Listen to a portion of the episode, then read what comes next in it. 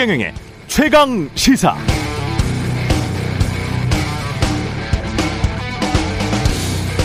네, 경제 상황은 민심을 어떻게 변화시킬까요? 최근 로이터 통신은 엔화 약세와 인플레이션이 일본 자민당의 전통적 지지 계층인 농촌 지역 민심을 악화시켜서 장노년층 농민들의 정치적 불만이 고조되고 있다고 보도했습니다.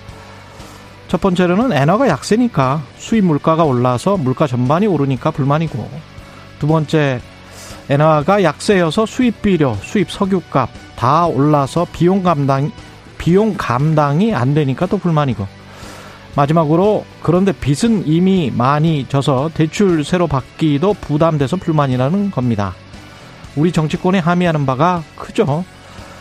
경제가 정치고 정치가 경제입니다. 바로 얼마 전까지 대선 민심을 갈랐던 핵심 변수도 한결같이 부동산 민심이라고 하지 않았었나요? 무엇이 중요한디, 무엇이 중요하냐고 라는 영화 곡성의 명대사도 생각나고요. 미국 빌 클린턴 대통령을 탄생시킨 이 정치 슬로건도 생각이 나죠.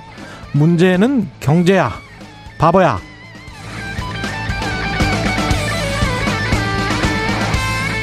네, 안녕하십니까. 6월 29일 세상에 이익이 되는 방송 최경령의 최강시사 출발합니다. 저는 KBS 최경령 기자고요. 최경령의 최강시사 유튜브에 검색하시면 실시간 방송 보실 수 있습니다. 문자 자면은 짧은 문자 50원, 기본자 100원이 드는 샵 9730 유튜브 무료 콩 어플 많은 이용 부탁드리고요. 오늘 인터뷰 두 달여 남은 더불어민주당 전당대회 김민석 의원이 당대표 출마 의지를 밝혔습니다. 연결해 보고요. 어제 결정된 이명박 전 대통령 3개월형 집행 정지에 관해서 이재호 국민의힘 상임 고문과 이야기 나눕니다.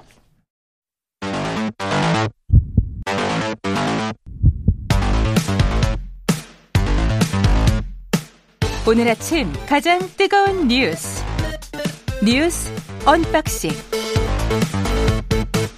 네 뉴스 unboxing 시작하겠습니다. 민동기 기자 김민아 시사평론가 나와 있습니다. 안녕하십니까? 안녕하십니까? 장마 소식 짧게 비가 다시 올 것 같습니다.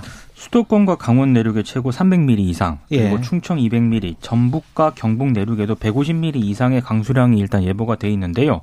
특히 이번 장맛비는 대비가 취약한 야간에 집중되는 이른바 야행성 아. 폭우가 좀 특징입니다. 오늘 밤하고 내일 오전 사이에 2차 폭우가 예상이 되는데 특히 짧은 시간에 많은 비로 큰 피해가 발생할 수 있기 때문에 좀 철저한 대비가 필요합니다. 유의하시기 바라고요. 윤석열 대통령 나토 순방 일정에 관해서 알려주시죠. 일단 공식적인 일다 이 일정이 시작이 됐는데요. 예. 현지 시간으로 이제 28, 이 한국과 오스트레일리아 정상회담을 시장으로 공식 일정에 돌입을 했습니다. 원래는 핀란드 대통령과의 이, 그 만나기로 했었나요? 만나기로 했었는데요. 나토 사무총장이랑도 만나기로 했었는데. 그렇습니다. 근데 예. 일정이 조금 꼬인 이유가 아, 이 핀란드하고 스웨덴이 나토 가입을 하는 것과 관련해 가지고 터키가 지금 반대를 하고 있거든요. 예. 아, 그래서 아, 두 일정이 그것 때문에 모두 연기가 됐고요. 음. 아, 윤 대통령이 면담 장소에 대기를 하다가 나토 사무총장하고 회담을 위해서 어, 뭐 만남이 연기가 되니까 발길을 돌렸다라는 그런 보도까지 나와 있는데 근데 좀 아이러니하게 터키 대통령이 또 핀란드하고 스웨덴 나토 가입에 반대 입장을 내세우고 있다가 바꿨죠 또. 바꿨습니다 입장을, 예. 그래서 또 타결이 좀 된 상황이거든요. 그래서 나토 아마 전체 회의에서 또 가입이 승인이 될 것으로 일단 예상이 되고 있는 그런 터키가 상황입니다. 국호를 바꿨는데 튀르 튀르키에 이렇게 바꿨습니다. 그래서 그러니까- 앞으로 튀르키예라고 터키를 부르, 부르 불러야 됩니다. 네. 터키의 공식 입장은 튀르키예로 바꿨다는 거죠. 예, 네. 그죠? 예. 네. 터키가 참 이런 거 잘하는 것 같아요. 외교를 튀르키예가. 튀르키예, 아, 예. 그렇죠. 튀르키예. 그리고 대신에 이제 본인들이 원했던 최신형 전투기랄지 뭐 이런 것들을 또 얻었다며요. 아마 그거를 게 있는 거죠. 예. 얻은 것으로 일단 그렇기 그랬기 때문에 음. 스웨덴하고 핀란드의 나토 가입을 이제 좀 승인을 한 게 아닌가 이렇게 생각이 되는데 예. 우리 입장에서는 오늘 밤 9시 30분에 열리는 한미일 3국 정상회담 있지 않습니까? 예. 이게 이제 관심입니다. 일단 북핵 문제에 대해서 어떤 구체적인 방안이 논의가 될 것인가 이게 문제이긴 합니다만 한미일 정상회담 시간이 25분 정도밖에 안 되거든요. 25분? 예. 그래서 선언적 수준의 메시지밖에 나오지 않겠느냐 이런 또 전망도 나오고 있는데 사실 더 관심은 이 삼국 정상이 중국에 대해서 어떤 태도를 보일지가 관심입니다. 뭐 미국하고 일본은 중국 견제에 굉장히 적극적이긴 합니다만 지금 중국 같은 경우에는 이건 신냉전이다. 굉장히 불쾌감을 나타내고 있고요. 그리고 중국의 그 관영 영어 매체가 있습니다. 글로벌 타임스라고. 어, 글로벌 타임스에서 한국이 나토에 이렇게 참석을 한 것에 대해서 아마 한중 관계가 악화가 될 것이다 이렇게 지금 보도를 하고 있거든요. 중국 쪽에서도 굉장히 좀 관심을 보이고 있기 때문에 오늘 저녁에 한미일 삼국 정상회담에서 중국과 관련된 메시지가 어떻게 나올 것인가 이것도 관심인 것 같습니다. 근데 이제 나토가 지금 전반적으로 신 전략을 채택하는 데 있어서 음. 중국의 움직임이나 이런 거를 이제 체제적인 도전 이렇게 예, 규정을 하기로 이제 합의를 해가는 모양새거든요. 지난번에 제가 한번 오프닝에서 이야기를 했죠. 나토 그렇습니다. 사무총장이 실제로 그렇게 인터뷰를 했어요. 그렇습니다. 예. 원래 이제 아마 미국이나 이제 이런 국가들에서는 좀 더 강한 어떤 표현을 쓰기를 원했을 텐데 이마저도 어느 정도는 이제 절충된 입장일 거예요. 그럼 음. 체제적 도전이다라고 그렇죠. 표현하는 건 체제적 도전이 뭐 당장 뭐 이걸 뭐 제거해야 될 적이라거나 이제 이런 건 또 아니니까 예. 그런 수준에서 정리를 한 건데 어쨌든 체제적 도전이라는 표현이 나오는 거에 대해서는 중국으로서는 당연히 이제 그거는 반발할 그렇죠. 수밖에 없는 사안이고 거기에 이제 우리가 있는 거죠. 한국의 음. 정상이 그런 회의에 있는 것이기 때문에 이게 또 나토 정상회에 참가를 했다. 라는 것에 대비해서 또 이 부분에 대한 여러 가지로 외교적인 어떤 파장을 줄일 수 있는 대책도 필요하거든요. 근데 그런 그런 거를 지금 나토 정상회의에서 윤석열 대통령이 여기는 나토 정상회의니까는 뭐 어쩔 수 없이 여기 코드에 맞춰간다 이런 게 아니고 이 자리에서도 사실 그런 균형을 맞추는 어떤 발언 행위 뭐 이런 것들을 좀 보여줘야 됩니다. 그래서 짧은 시간 동안에 이루어지는 이런 회담들이지만 순간순간 그런 것들을 잘 할 수 있는 그러한 어떤 뭐 순발력이나 이런 것들이 필요하고 그러려면 참모들이 보좌를 잘 해줘야 되는데 음. 여러모로 이제 좀 어, 이게 뭐 윤석열 대통령의 문제라기보다는 우리 국익이 걸려 있는 그런 문제다 보니까 예. 좀 조마조마한 부분들이 있습니다. 그렇죠. 그러니까 먼저 앞서 나가지 않는 것이 굉장히 좀 중요할 것 같고요. 지금 시점에서는 우리가 먼저 앞서서 뭔가를 하는 것보다는 좀 상황을 좀 잘 면밀히 검토해봐야 될 것 같고. 오늘 일간지 보면은 예. 핀란드 대통령하고는 좀 추가로 얘기를 해볼 필요가 있지 않냐 이런 지적도 일부에서는 있는데 뭐 음. 어떤 칼럼에 실린 얘기예요. 예. 근데 왜냐하면 이제 어쨌든 어 이 러시아하고의 어떤 관계나 이런 게 꼭 푸틴이 문제여서가 아니라 앞으로 이제 그런 쪽에 접근할 수 있는 통로나 이런 것들은 또 필요한 거잖아요. 예. 그런 점에서 동구권 국가들하고 뭔가 연결고리가 있으면 이제 또좀이좀 어, 긍정적인 측면도 있을 것이기 때문에 여러 좀 입체적인 전략이나 이런 것들이 필요하다는 얘기입니다.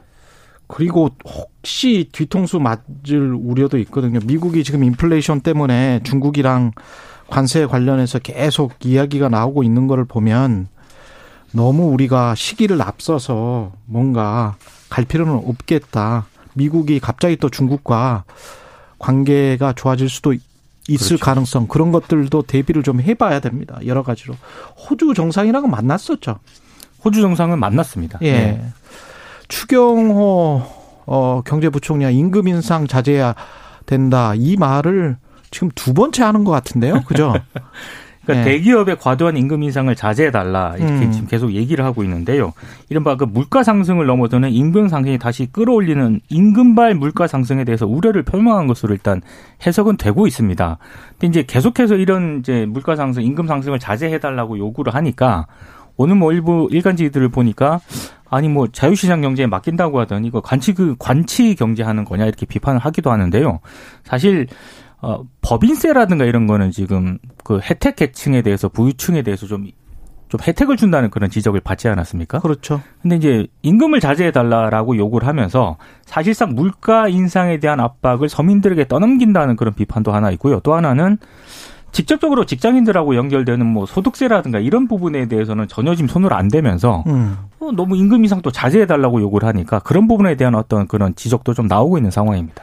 그러니까 이제 임금 인상을 자제해라라는 게 이게 이론은 이런 얘기인 것 같아요. 이 임금 그러니까 물가가 지금 올랐기 때문에 거기에 맞춰서 여력이 있는 기업들이 이제 임금 인상을 할 텐데 임금 인상을 해준 거에 대비해서 그러면 임금 인상을 해준 만큼의 어떤 아, 그 보충을 결국 상품 가격에 전가해 가지고 상품 가격을 또 올리는데 또 일조하게 되고 그 상품 가격이 올라가니까 이제 인플레이션이 심화될 수 있다. 이제 이론이 이 얘기거든요.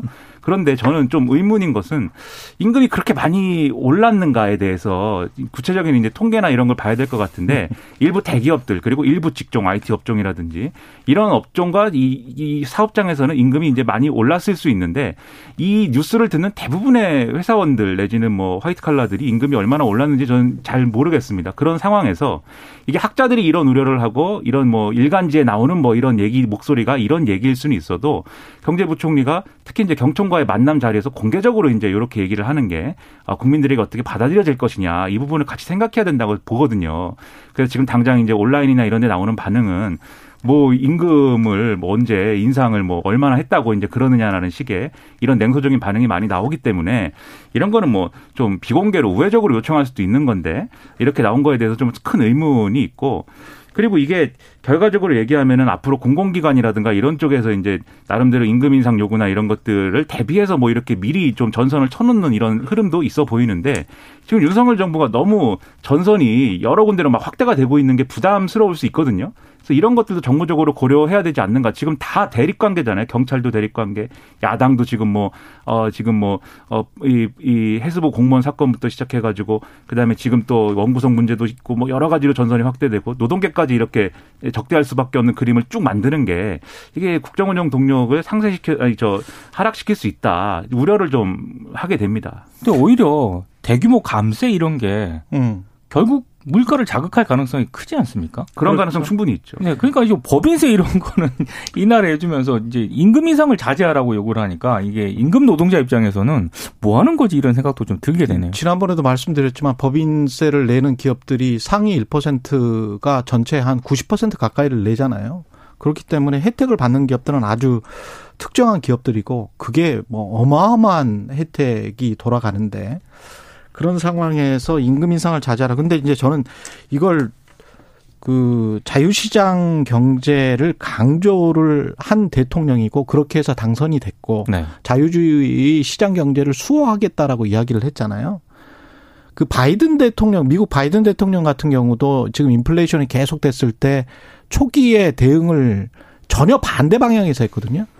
기업들의 독과점 때문에 이렇다. 그리고 기업들이 인플레이션이 일어나는 그러니까 원재료 비용 증가를 너무 과하게 시키고 있다. 그래서 그, 그 정도로까지 인플레이션이 일어나는 게 아닌데 독과점이 워낙 심하다 보니까 미국 산업 구조가 그러다 보니까 이게 소비자들이 피해가 보고 있다. 그래서 기업들이 임금 인상을 아 임금 인상이 아니고 물가 상승 시키는 거를 자제해야 음. 된다. 뭐 이런 식으로 기업들 때리기에 나서서 미국의 어 월스트리트 저널이랄지 우파 경제지 같은 경우에 바이든 대통령을 굉장히 비판을 했어요. 자유주의 시장 경제를 망치고 있다고. 근데 추경호 부총리 같은 경우는 정반대적인 측면에서 지금 이야기를 하고 있지 않습니까? 근데 임금 인상이라는 게 지금 한국도 노조 조직률이랄지 이런 게 굉장히 약화된 상황에서 임금 인상이 나타난다는 거는 어떻게 보면 그 수요와 공급 측면에서 자본주의 시장 경제에서 노동력이 부족하기 때문에 나타나는 그렇죠. 현상. 그렇죠. 그냥 이거는 수요와 공급의 문제거든요. 그러면 그걸 인위적으로 낮출 수가 있는 건지 정부가 자유주의 시장 경제 원칙에 따라서 다시 한번 봐봐야 된다고 음. 봐요. 임금과 관련해서 인플레이션이 일어나면 임금 인상이 일어나는 거는 부수적으로 자연스러운 일이었는데 이걸 80년대식으로 90년대식으로 임금 인상을 자제해 달라라고 말하는 게 이게 자유주의 시장 경제인가? 자유주의 시장 경제를 수호하는 정부인가?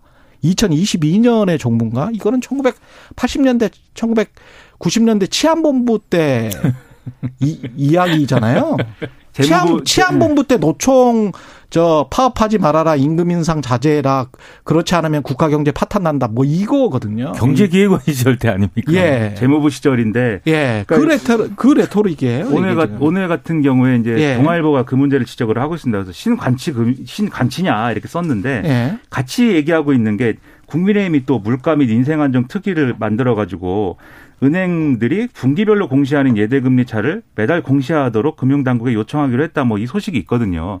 근데 이게 이게 윤석열 대통령도 얘기를 했고 또 검사 출신 이복경 금융감독원장도 은행권이 너무 금리 장사를 하고 있다. 예대금리 음. 차를 줄여야 된다라고 공개적으로 압박을 하지 않았습니까?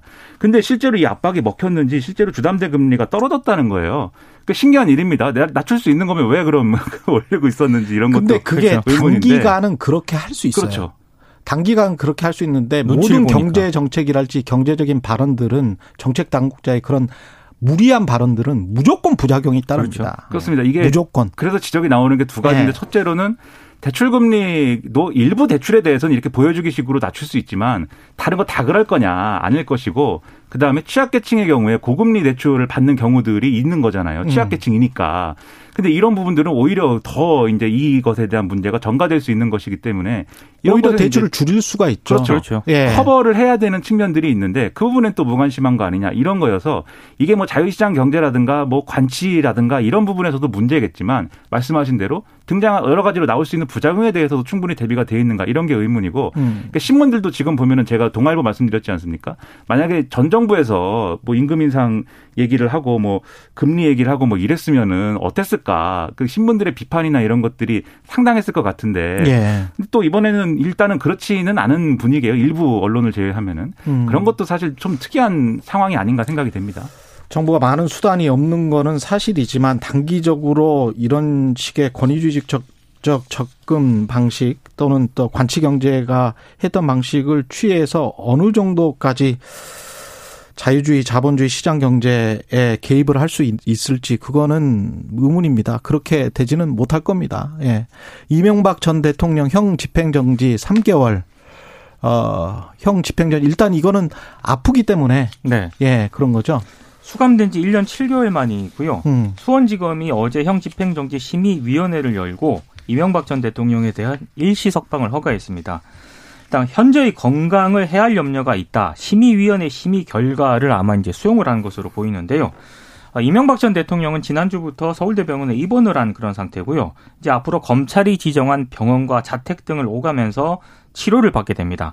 만약에 3개월 뒤에 형 집행정지 재연장 결정을 받으려면 심의위원회 심의를 다시 받아야 되는데 관련해서 이런저런 보도들이 좀 많은데요. 몇 가지만 좀 소개를 간단하게 해드리면 이명박 전 대통령이 수감 기간 변호사를 577회 접견을 했다는 그런 보도가 하나 있습니다.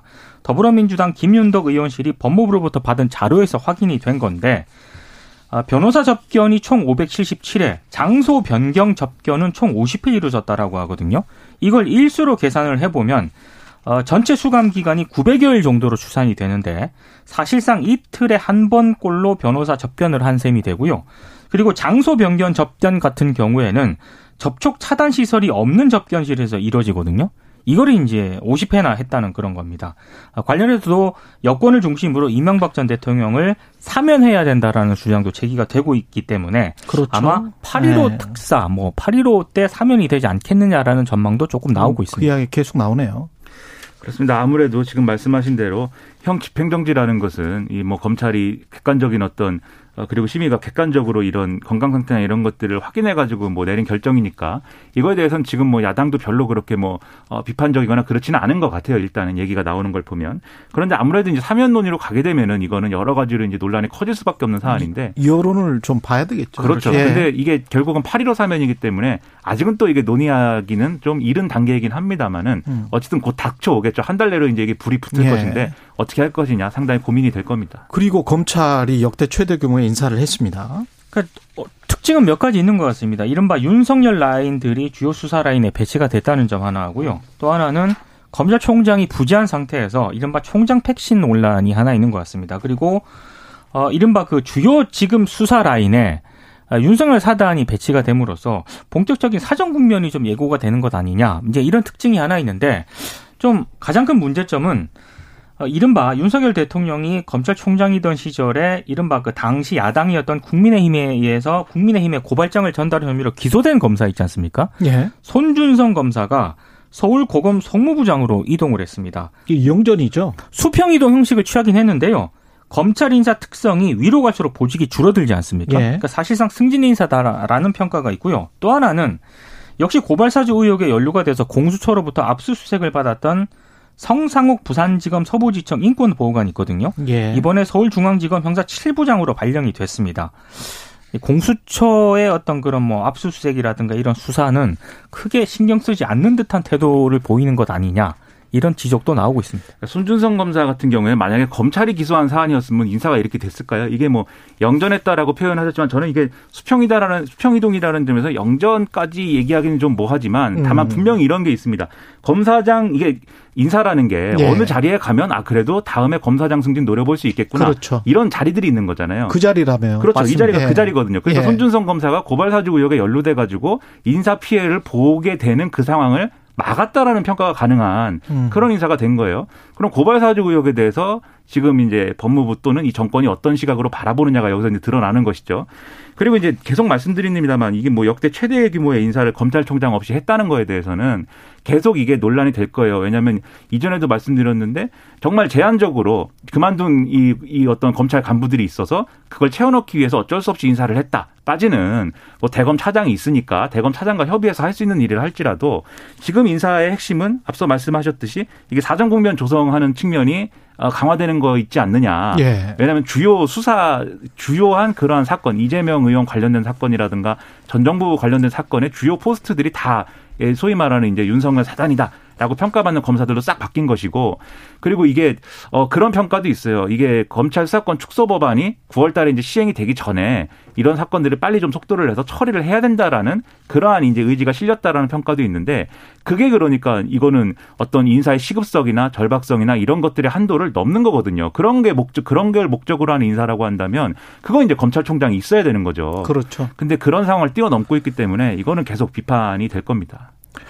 그리고 검찰 인사를 해서 사정 국면이 본격화될 것이다 이렇게 예측을 하는 것도 너무 정치적인 해석 아닙니까? 그럴 수 있죠. 예. 근데 인사를 이제 워낙 그 언론 표현입니다만 결국은 예. 특수부 위주, 그 다음에 윤석열 사단이라고 불리는. 음. 윤석열 대통령하고 한동훈 법무부 장관하고의 근무연이 있고 뭐 이런 사람들을 채워지다 보니까 예. 결국 그런 정치적 해석이 나올 수밖에 없는 거여서 음. 이게 결국 이런 정치적 해석을 방지하려면은 절차적으로도 아 이렇게 잘 디자인돼서 그렇죠. 인사가 이루어진 것이다라는 설명이 가능해야 되는데 그런 게 아니지 않습니까? 검찰총장이 부재 중인 상황에서 한동훈 법무부 장관 중심으로 이루어진 인사다 보니까 그런 점들이 계속 우려가 되고 비판의 대상이 된다는 거죠. 그래요. 그, 저, 그럼에도 불구하고, 이렇게 해석할 수도 있는 거 아니에요? 그럼에도 불구하고 공정한 검사들이 모든 관련된 무슨 뭐, 대통령이건 대통령 친인척이건 다 조사를 하고 수사를 잘할 것이다. 뭐, 이렇게 해석할 수도 있는 거 아니, 아닙니까? 그거는 이제 기대, 수사를 기대하고 기대를 해봐야죠 우리가 네, 기대하고 기대를. 해봐야죠. 예. 예. 정말 엄정한 수사 이루어질 겁니다. 예. 알겠습니다. 한쪽으로 너무 그 해석을 하는 것도 예, 정치적인 것 같아서 그런 말씀 드려봤고요. 민주당 같은 경우는 7월 임시국회 소집 요구서를 제출했고 국민의힘은 입법 독재다, 독주다 이렇게 반발을 하고 있고요. 민주당 전당대회에서 홍영표 의원 불출마하기로 했고 이건 또 이재명 의원에 대한 압박 이렇게 해석을 지금 하고 있는 거죠. 실제로 홍영표 의원이 지난 민주당 국회의원 워크숍에서요 음. 이재명 의원에게 전당대회 동반 불출마를 요구를 했거든요. 예. 어, 촉구를 한 그런 상황에서 본인이 이제 불출마를 선언을 했기 때문에 당연히 이제 이재명 의원에 대한 압박으로 해석이 되고 있고, 근데 지금 언론 보도를 보니까 이재명 의원은 일단 출마 쪽으로 가닥을 잡은 것 같습니다. 그러면서 이른바 아, 친 이재명계로 분류가 되는 정성호 의원 같은 경우에는 친문계가 불출마를 통해서 이재명 의원의 불출마를 압박하는 이 상황이 정상적인 정치가 아니다라고 일단 비판을 했고요. 핵심 당원들은 국회의원이 의원이라는 사람들이 비전이나 가치도 제시하지 않은 채 음. 내가 안 할 테니 너도 하지 마라. 내가 하지 않으면 나도 안 하겠다. 이런 행태에 분노하고 있다. 이런 얘기를 하고 있습니다. 기류가 완전히 좀 다른 것 같습니다. 이게 좀 이- 이상하게 돼버렸죠. 이재명 의원이 뭔가 이렇게 그래도 어, 출마를 반대하는 쪽하고 정정당당히 겨뤄가지고 승부를 봐가지고 당 대표가 됐다라는 거 하고 남들이 다 이번에는 출마 안 했으면 좋겠다라는 취지로 다 안 나와가지고 혼자 이렇게 해가지고 됐다는 거하고 의미가 완전히 다르기 때문에 그런 점에서 좀 어, 모양이 이상해졌는데 근데 그렇다고 뭐 다른 후보들이 출마를 안 하는 거냐 그렇진 않을 것 같아요. 어, 오늘도 이제 인터뷰 잡혀 있는 김민석 의원도 있고 음. 그다음에 뭐 강병원 의원도 뭐 조만간 출마 선언 한다고 하고 이게 뭐 이른바 비명 주자 간에 뭐 합종 연행이 이루어질 것 이다 이런 얘기가 많이 나오고 있는데 근데 이런 것들이 뭐 국민들이 볼 때는 이게 무슨 뭐 이재명이냐 아니냐 뭐 이런 것도 중요한데 그렇죠. 그런 당권 주자들이 당을 어디로 끌고 가는 거냐. 그렇죠. 그게 이걸 나와야죠. 그렇죠. 이걸 듣고 싶은 거기 때문에 이재명 의원 나가지 말아라라는 것만으로 승부를 보는 것도 안 되지만 이재명 의원도 출마를 하려면 거기에 걸맞는 어떤 자기의 플랜이나 이런 것들을 어 얘기해주고 그런 거를 조만간 밝혀야 된다. 빨리 아마 다음 주면 얘기가 나올 거라고 하는데 어떤 출마 선언을 하는지를 지켜봐야 되겠습니다. 음, 대통령 선거, 지방 선거 패하고 난 다음에 우리 혁신해야 된다, 개혁해야 된다, 쇄신해야 된다. 이게 지금 민주당 또는 민주당 지지자들의 외침이었는데 그 다음에 나오는 모든 논의는 이재명 나온다, 나오지 않는다, 나오지 말라, 나와야 한다, 뭐 이런 그렇죠. 거잖아요. 지금 시사 프로그램에서 3주째 얘기, 이거 이재명 나오냐 이것만 합니다. 눈에는 정말 한심하게 비춰질 것 같은데 민주당 내부의 인사들 국회의원들은 어떻게 생각하는지 모르겠어요. 그게 예. 민주당의 가장 큰 문제예요. 예. 그걸 좀 느껴야 되는데 그냥 뭐 전혀 안 느끼고 그냥 본인들끼리 밥그릇 싸움하는 것처럼 비춰질 가능성이 굉장히 높고 그렇죠. 그런 양상으로 지금 가고 있는 것 같거든요. 그렇습니다. 아무래도 국민들이 볼 때는 그래서 국회의원들에게 가장 중요한 문제가 바로 그 문제구나. 이른바 네. 밥그릇 싸움이라고 하는 거. 그냥 공천 문제구나. 그렇죠. 다음번에 맞습니다. 네. 그렇게 비춰지면 안 된다는 겁니다. 뉴스 unboxing 민동기 기자 김민아 평론가였습니다. 고맙습니다. 고맙습니다. KBS 1라디오 최경영의 최강시사 듣고 계신 지금 시각 7시 45분입니다.